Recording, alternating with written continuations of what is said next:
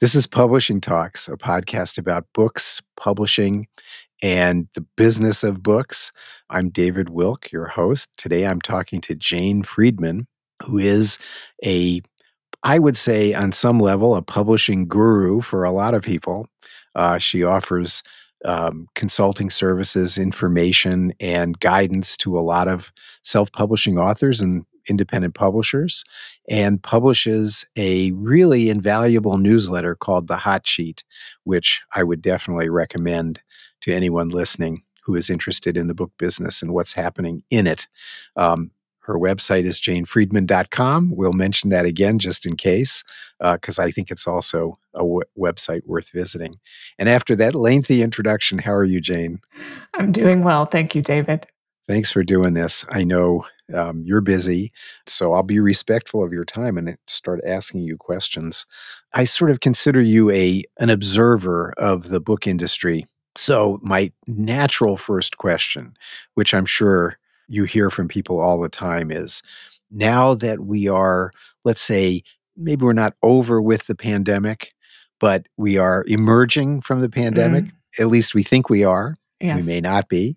What is your kind of general sense of how it has affected writing and authors and readers and books? And I know that's a big, big question with a, you know, but maybe you can pick out a part of it to focus on. The most visible effect is the supply chain. I mean, there, it be, and partly because everyone's still feeling the pain of the supply chain problems. I think it might even be worse this year than it was during the pandemic. So to dig into that a little deeper, we're talking about printing, paper, shipping, warehouse workers. Um, so not just the cost of the goods, but getting the goods to their final destination and then the people who make all of that happen. There are a lot of problems with publishing supply chain that predate the pandemic, which is why it's so bad now. And then the pandemic just exacerbated a lot of these problems.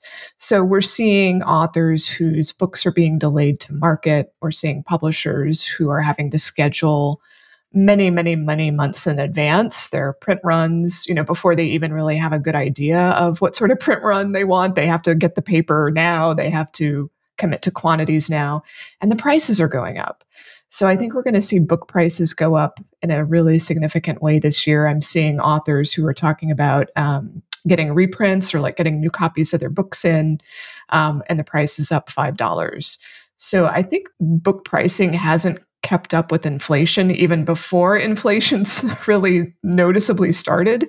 So there may actually be some good news in this bad news situation, um, but I think everyone's just a little bit anxious and nervous about how this is going to play out.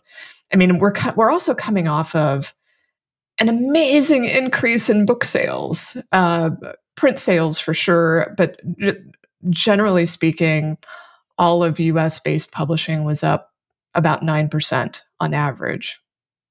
And the big five New York houses saw their best profits like in the last ten or twenty years, maybe even in history.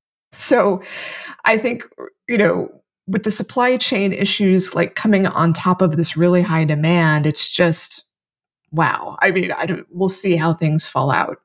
Um, but I know that this is, it, it's of great concern to both authors and publishers.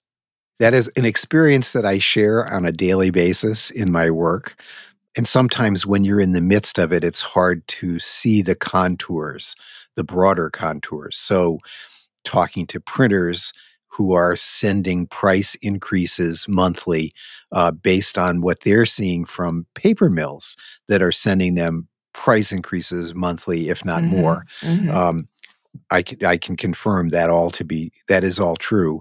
I think the hardest thing for the publishers that I know of to adapt to is the change in their um, production cycle. Yeah. That um, if it was possible to produce a hardcover in five weeks before and a paperback in four weeks, now you're looking at twenty-five weeks for mm-hmm. a hardcover, in some cases more, and eighteen or twenty weeks for a paperback. And the difficulty extends to what you alluded to, which is the n- release of a new title, mm-hmm. because you're required to um, make decisions so early before you have enough information. Uh, you don't know how many to print. Um, so you have to guess. And I think we will eventually see some fallout from that because in, in addition to the higher price, unit cost, mm. publishers are going to print more books because they can't afford to run out. It used to be if you ran out, you would do a reprint. Reprint might take three weeks and you'd have a little time to figure it out. Mm-hmm. Um, but now a reprint might take eighteen weeks. And so by the time you get new books in or new shipment in, the, your uh, demands evaporate and you will print books that you're never going to sell. And I, I'm sure, I, well, I'm wondering whether you're hearing this as well, um, that there's increased pressure from Amazon because of the supply chain problems, um, that they are requiring delivery further in advance and guarantee of delivery so that if you're late, you have to change your pub date. If you change your pub date, then all of the media that you arranged or worked toward that is aimed at public, you know, to start, you, you don't want too much media happening until after the book's out. But what if you've got stuff going on because you've promoted the book to media and then you have to delay publication for two weeks, three weeks, a month. I, you know, you sort of thought that smaller publishers and authors could be more nimble because they don't have the big infrastructure and the bureaucracy of being a publisher to contend with. But in fact, they're dealing with the same economics and supply chain issues. Smaller publishers are dealing with the same ones that larger ones are. And while they can be more nimble, there are no options to be nimble with. Yeah. So are publishers and authors you speak to thinking about any kind of radical behavioral change, uh, or are they just still kind of trying to figure out what to do right now? I think it's more of the latter. I, I've noticed there's a lot more criticism of Ingram lately. Um, I think it's partly born out of the frustrations that we've been discussing right here, but also there's there aren't that many places to run when you're stuck in a corner. And there's one small publisher in particular, Ann Trubek, who I'm thinking of. She does a great newsletter called Notes from a Small Press, and you know she's her books are distributed by a division of Ingram, and you know they they're pressuring her for information very early in the process before she's prepared to really commit. Um, with a small press, you know, they're often, they're operating on really thin margins. They don't have as much resource, obviously, as a big five. There's not a lot, a whole lot of room for error. And, you know, she's being forced into commitments really early by Ingram that she doesn't want to make. She's also being pressured not to raise her prices. Um, but she's like, you, you know, but my paper costs are going up. My printing costs are going up. I can't keep the prices you think I ought to have. Um, and so I can see that's gen- just generating a lot of annoyance and frustration with um, a major player. And it's hard, but who's she going to go to? I mean, because all all of the distributors, I think, are probably, I think it's safe to say they're all experiencing the same mm-hmm. stress yes. in their in their own work. I guess where I was sort of going with that question was trying to figure out whether it will change um, people to u- or, or publishers and authors using more print-on-demand or short-run digital printing um, and more emphasis on digital um, formats, that is to say ebooks. But that so far we have not seen any move on the part of consumers. Now, when you talked about price increases, this goes kind of harks back to, for me to maybe ten years ago, where when ebooks were emerging in a bigger way than they had ever been before, um, the, there was some discussion about um, price of ebooks affecting demand of print books. And my, you know, I had thought at one point that if publishers saw an, uh, too many ebooks selling and changing, the, not too many, but if the percentage of books sold was higher of ebooks to print, that that would mean you'd print fewer books, your costs would go up. And as print costs went up, ebook costs do not go up. Therefore, the differential in price would increase and more people, more buyers would feel like buying an ebook was practical. So that has never happened. Um, when when the price of ebooks has run roughly uh, less than two-thirds of the cost of a print book, uh, people will opt for the print book.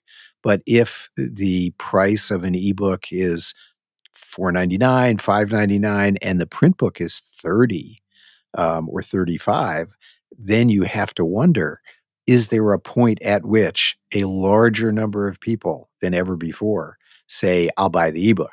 Now, instead of printing five thousand copies, you're going to print three thousand, print, you know, maybe then you're going to print two thousand, then you're going to print one thousand. Is that dynamic, you know, even possible?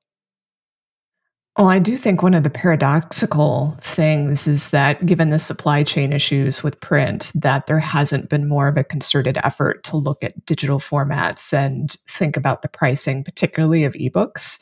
Um, it, all, all I can say is that, you know, there there's all this delight uh, and celebration of how much print sales have increased and the staying power of print and, um, And I do question basically every time that story comes up uh, with supply chain and print increasing in cost, why aren't we looking at digital more?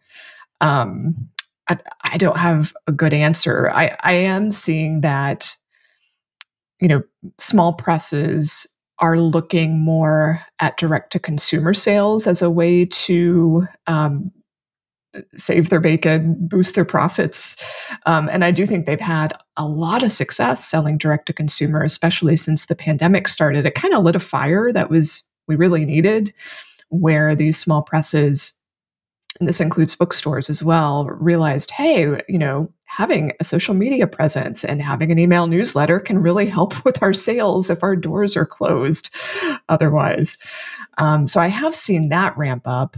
But, you know, you've got, it's just such a bizarre dynamic in that, th- now here's something that came from Ingram directly. They saw hardcover print-on-demand sales skyrocket uh, in twenty twenty-one. They even did a whole session. It was kind of a marketing session to publishers saying, you need to get all your books into hardcover P O D, even if you don't think people want it, because they will sell. So there has been that, um, there has been an upswing in print on demand. There is no question. And back when um, it was, all the years are blurring together now. I was, it was June twenty twenty, the, the George Floyd murder. Mm-hmm. There was, Last, oh, yeah, June twentieth, uh, the summer of the of two thousand twenty. Yes, there was this huge surge of Uh, social justice books onto the New York Times bestseller list. And a lot of those books wouldn't have been on there if it weren't for print-on-demand fulfilling orders when the print runs right. ran out. Right. So we definitely, I, you're right, that I think print-on-demand is helping there, and Ingram is, benef- again, benefiting tremendously because they're a huge print-on-demand provider for publishers. And then, of course, Amazon does print-on-demand too, but they're, at least as far as I can tell, they're mainly serving authors Uh, who are putting out right. print editions. Well, the problem for publishers is that be- if Amazon prints the books, then you're really not available broadly. Whereas yeah. if you're a publisher, you need to be available in all markets. So you ha- almost have to print with right. Lightning Source or IngramSpark. Um, yeah, I do think that one of the, I mean, I, I'm curious to know your thoughts about ebooks in this sense. And it does feel that the development of ebooks, both in terms of technology, hardware, and software, has not gone very far. You know, the ebooks have been, I would say, popularized in the early two thousands by primarily, Amazon gets credit for that, you know, mm-hmm. by uh, creating the market. Uh, but they haven't really paid much attention to it. And, you know, Amazon is no longer what they were fifteen years ago, um, a primarily book entity uh, gradually expanding into other markets. They are now fully something else where books may be psychologically or spiritually interesting to them, but it doesn't feel like they've invested anything in ebook ebooks at all. Um, and in fact, have done a poor job uh, comparatively uh, with their software. Um, and so you wonder, now, it may be possible that just there isn't a business there. You know, there just isn't enough demand on the part of readers um, for any more than they already have, and smartphones are adequate. Why should you invest in a another device? Um, you know, an e-reader. Um, maybe the rise of tablets has kind of stanched the development of any hardware business that's dedicated to books, but it does feel that there just hasn't been much done to make the e-reading experience a better one than it is. Um, and again, you think, well, maybe there isn't anything, you know, maybe everything that's been tried has just failed uh, because people, readers, tell you what they want. You know, they're not powerless. They determine whether an ebook is what they want to buy or if they're going to buy audio, which is, of course, what they are doing. So maybe all of that is for naught. But the whole issue, what you started out talking about in terms of price, I think is a really, really important point. And that is that book prices have been artificially, in a sense, artificially low because we've lived in a period where uh, materials costs have been lower than they probably should have been. Mm-hmm. Um, we had plenty of printers. We had a lot of paper and business was doing pretty well. I don't think it's coming back. That I, you know, once printing plants close, once paper plants close, they do they do not. Uh, as somebody, I, I forget, maybe it was in the Hot Sheet. Somebody said, if you had a spare two billion dollars lying around, you would not invest it in a in a uh, printing facility or a paper plant. Yes, um, and I'm afraid that that's the future. You know, that we are looking at something different than we have had before, and we it's we're still waiting for the emergence of a new normal. Yeah, I I can't argue with you on on the fact that ebook reading technology has not really progressed much beyond, you know, the first couple Kindle models. Um, what's interesting though is that I'm seeing, especially in younger generations, a real, uh, I don't think they're, let me back up. Mobile reading, I think, is happening at a, a, a more rapid rate than perhaps traditional publishers have recognized. And I say that um, because I don't, I don't know that they're actively publishing things that fit these mobile platforms unless they're in partnership with a company. So I'm thinking here of Wattpad, mm-hmm. uh, Radish, Webtoon, uh, and, and there are others. When you combine these reading and writing platforms, which are primarily read on a mobile device. The stories, they're, they're usually in serialized format. Some of them are like webcomics, uh, manga, they're illustrations, but not, you know, it depends on the platform, what this, what sort of genre you're likely to be reading, if it's illustrated or not. But I find that those reading experiences, those apps, that might be the digital reading that we're really moving right. toward. Yeah. Um, it makes a lot more sense to me, you know, just given attention spans and how we like to read and what devices we tend to have on us at any particular time, and also the cost. So coming full circle to your point about pricing, you know, ebooks are expensive, especially if they're coming from a traditional publisher, and self-publishers, that's their leverage point. That's how they manage to build really successful businesses, is by selling ebooks at a price that the market thinks is sensible. Or people are getting into Kindle Unlimited, which is Amazon's subscription program, pay ten dollars a month, all you can read. Um, so the, the reading and writing apps like Wattpad and others, they're either free or they're on a freemium model, or they're on some, you know, uh, less expensive model than your traditional ebook. So I think, you know, part of this, traditional publishers haven't really helped themselves, um, but there's a long history to that that I'm sure you know about, related to the Department of Justice and all sorts of, uh, yeah, complicated well, there, yeah. matters. There, there are some issues, that is true, that have that would prevent a sort of industry-wide anything from happening. Mm-hmm. So it looks like innovation always comes from the outside because the industry is prevented from doing anything that they could ever agree on. Yeah. And so, but it's, I think you're right about the mobile platforms. And it also made me think about, you know, this, I really am interested in how manga has grown in America. I think that there are and kind of illustrated storytelling in general, yeah. not just manga itself, but all the forms of graphic novels that exist now. If you wanted to read a one hundred manga series, you would pay twelve hundred dollars, fifteen hundred dollars to, to read it uh, because you'd have to buy each book. But if you read it digitally, you don't pay anywhere near that amount. You know, the cost is much lower. But it's also fostered an amazingly robust, illegal mm-hmm.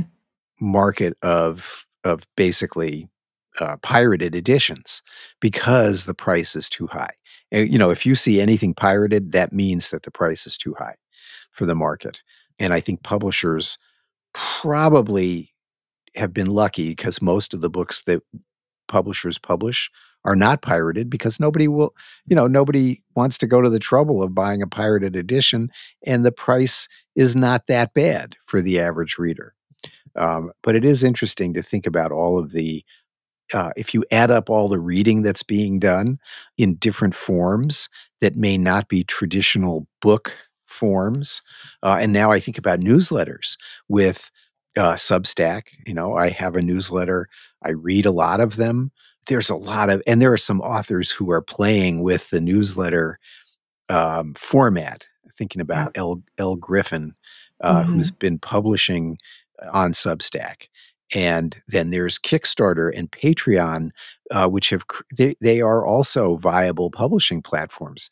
And I think maybe under-recognized by most traditional publishers uh, for what they for the potential that they have, um, partly because it's um, the format is anathema to the idea of presenting valuable art or valuable content, and you don't want to be seen as needing money for financing your project. You have enough money. It's not about the money. It's actually about the marketing.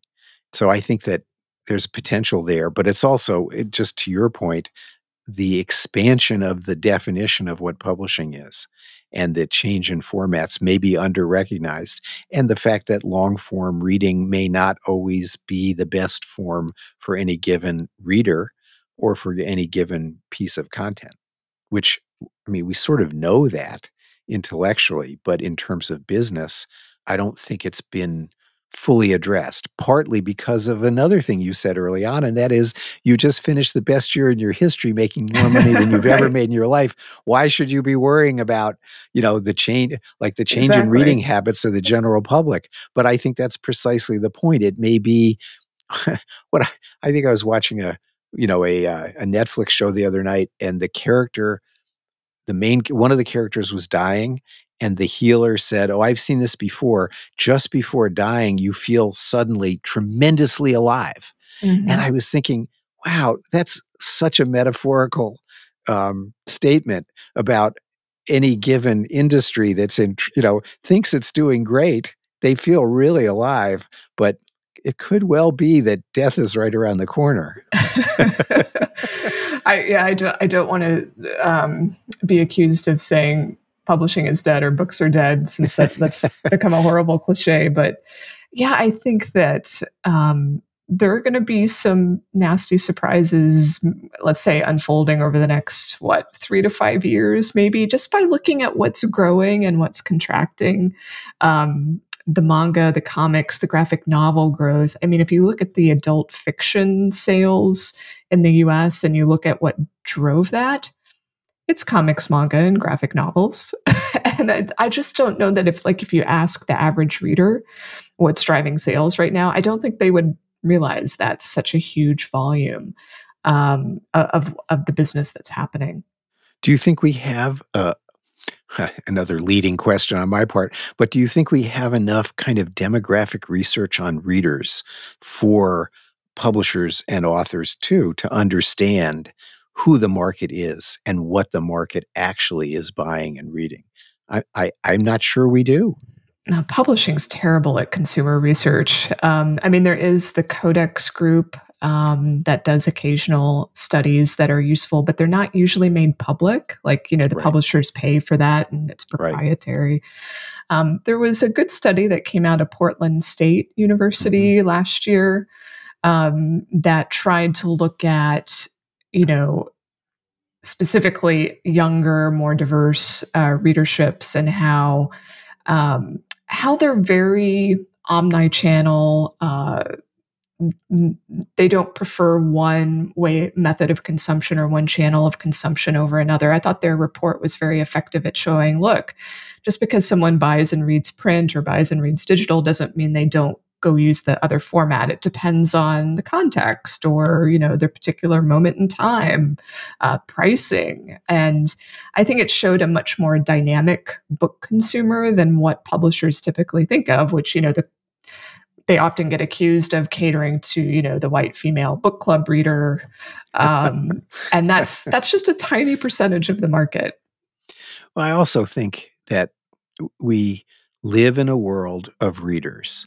We relate to other readers, but we don't, we don't, we kind of go on anecdata rather than mm-hmm. data data.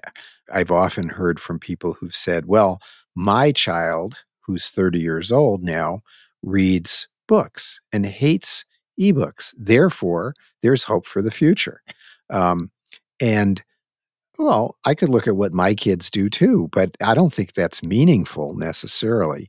And, and, but I think it does point to the lack of data and a and, and also a sort of self-fulfilling prophecy that because we live in a world of readers, we exist. Whether we live, in, you know, I'm not just talking about New York publishers who live in a world of deeply loved books, but uh, publishers all over America, they are in communities of readers. You know, if you're in Cleveland, like Ann Trubek and Belt, or if you're in uh, Port Townsend, or if you're in Minneapolis, you are living in a in a book community yeah. and relating to a book community. That's what fostered you, and that's why you're there. But that's not going to help you understand what people are reading in small towns where there aren't publishers, there aren't bookstores. There are only libraries and Amazon, for right. the most part, to um, serve their needs. And I think that's a real struggle. I mean, I, it, even when you go to A L A, which where thirty thousand librarians are, it, it's not like you can talk to all of them and find out what's really happening uh, in their world. And um, it's just so frustrating not to really know what is what's out there and yes. and you know, how do you respond? Because we. On one level, it's okay because we are talking to readers, and as long as there still are readers, we're okay. But how many and who are they and what do they want? You know, we we actually do not know. Yeah, the, as you were talking, it, uh, I was just thinking about Brandon Sanderson, who has just come off of this phenomenally most successful Kickstarter in its history, I think. He ended up with like forty-one million dollars earned for yep. his book-based Kickstarter. And if you look into some of the interviews he's done about his success and, you know, at, you know, the, the very long road leading to this moment, you know, he's, he's not an overnight success story. I hope everyone realizes this. Um, that he, a lot of what he's doing right now is based on his knowledge of the readers, his insight into what people would like. Uh, what they enjoy about his work. Um, and he's, you know, before, prior to the pandemic, he was on the road a, a lot, engaging with people in the towns and states that they live in. And I, one of the insights he came to really early in his career is that readers want the print and the ebook bundled together. Yeah. Yeah. And he does that with his Kickstarter. He gives people what they're looking for. And I've, it's always been frustrating to me that publishers can't figure that out. But that goes back to what you were saying earlier also, and that is um, the disconnect between the publisher and the reader, because for most trade publishers, they have to sell through resellers. Mm-hmm. And even though I think some smaller publishers are able to sell direct to consumer without raising the ire of um, retailers, the bigger publishers cannot um, without it does cause friction in the channels. And um, I think that maybe that's changing. I think it has changed quite a bit. You know, most publishers do have a small direct-to-consumer business. Um, and I think that direct-to-consumer allows you to know your customer. It allows you, if you're scaling, to um, not just sell them books, but to talk to them in a rational, you know, in a way that's meaningful, that helps you understand your business. Who are my readers? Now, it is also true, having spent some time talking to direct-to-consumer gurus, that people who buy direct from you are not the same people who buy from Amazon or Barnes and Noble or an independent bookstore. Uh, there is a kind of, there may be some crossover relating to this idea. You know, sometimes I buy direct, sometimes I buy from a store, sometimes I buy from bricks and mortar, sometimes I go online. People are not only one thing. They're complicated. Right. But in general, if you buy a lot of books from X Y Z direct, you probably don't spend a lot of time um, going into bookstores. Um, and you you might be like the Reader's Digest person, maybe, of years ago, who only bought uh, direct and didn't go to stores. Maybe you didn't have a store. So anyway, I just, it's really, I think, a, a I would hope an emerging uh, opportunity for publishers would be to go direct, to learn what that means and to invest in it. Um, authors, some authors have done extraordinarily well by having communities Uh, of readers that they relate to. Aside from Brandon Sanderson, lots of um, self-publishing authors, but also pu- authors who are traditionally published, have recognized that having an audience that they can talk to uh, is rewarding. It's not just um, in terms of business, but I mean, what fun to talk to the people that are reading your books. Um, it's really cool. Yeah, I think so. Um, although, you know, there are There's always going to be those writers who, uh, you know, they're like, I just want to sit and write in my garret. I yeah. don't want to which, deal with the public. Which is perfectly respectable. And that's one of the other, you know, some writers have said, I don't want to participate in social media because then I won't spend any time writing. I, yeah. I can't think, I can't dream, I can't make words if I'm spending so much time answering emails or writing tweets. Um, and I think that's a fair point there. I think there's room in the world for a multitude of different ways of relating to writing, reading, audiences, and stuff. But there is no one, and, and I, you you know that. But a lot of writers are given advice. This is what you have to do. Yes, and you know it doesn't work that way. You're right. But that's true for publishers too. That you know, no one can tell you every publisher should do X, every publisher should do Y. Um, that's too complicated. Well, we're nearing the time when we should end, but I wanted to just say, um, maybe ask, because it's been really fun talking to you, is there one thing that you want to mention, you know, something that you think is really important that we haven't talked about that mm-hmm. might be um, important? We didn't touch uh, much on audio, digital audio specifically, and I think that it's going to be a, a very interesting space to watch because of how different business models have emerged in Europe, or really the rest of the world, versus the United States and the U K or the Anglophone market. So in the Anglophone market, we've got Audible, Amazon as the dominant player, and it's basically an a la carte. Even though it's a subscription, you're, you know, you get your one audiobook per month and you pay a set fee for it. Whereas over in Europe with Storytel, uh, which is the dominant player there, it's an it's a subscription service, all you can listen to for one mm. price. Mm. And, you know, Storytel, Audible, Spotify, and there are other players, they're all getting into audiobooks, spoken word, podcast, and we're seeing the blurring of lines between podcast and audiobook. There's there's just a lot of territory being fought over, and I think these business models are going to really start uh, creating some friction for publishers about what, you know, how are they going to handle this and make all of their titles available, um, and then get the biggest possible audience while retaining the revenue or the profits that they want. Um, so it's just a really huge question on my mind as those services get bigger. I mean, audio has been the, one of the biggest growth areas for traditional publishing uh, in the last five years or so. And it's been, as ebook sales have declined, audiobook sales have gone up. That's true. Um, yeah. And and I think it was predicted maybe this year or next, audiobook will outpace ebook sales entirely. So it's just, I think it's going to continue to be a really critical format. And these competing business models are, I, it's not that I think one's going to win, but I think the a la carte method is, it's a t- it's becoming a tougher and tougher sell as, you know, as consumers, we're expecting things on a subscription right. basis. Right. Well, we've been trained with Netflix and mm-hmm. all the streaming services that you can pay a flat fee and then surf, right. watch whatever you feel like. And it certainly feels more consumer friendly and comfortable, I would think.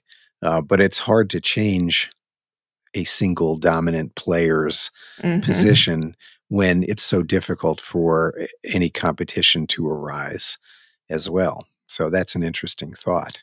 Um, hadn't really thought about that, so I'm really glad you brought that up. I'm very interested in audio, obviously, and podcasting and audiobooks um, and their challenges, because so many smaller publishers have really had trouble um, with the economics of um, audiobook production, where they would like to do it themselves. Uh, but I think A I, the rise of A I, is no small thing and could radically changed. And I know there, you know, we have some misgivings about A I voicing, but I think the more it happens, the more is done, the better it gets. It's an iterative process and it's getting better all the time. And it would become, it, I think once that becomes acceptable to the producer and to the re- listener, I think that'll radically change everything. Yeah, it's going to be huge. And I think it's going to happen faster than anyone yes. anticipates. Yeah, usually it, it's sort of it, it's it's slow and then it's fast. Yes, you know, like what did they say? I think that's what somebody said about bankruptcy. How does it, how does bankruptcy happen? Slow then really fast. uh, I think that's how innovation happens. You know, it it's sort of you don't see it coming, and then all of a sudden there it is. So I think that was a good point. I'm really glad you mentioned it.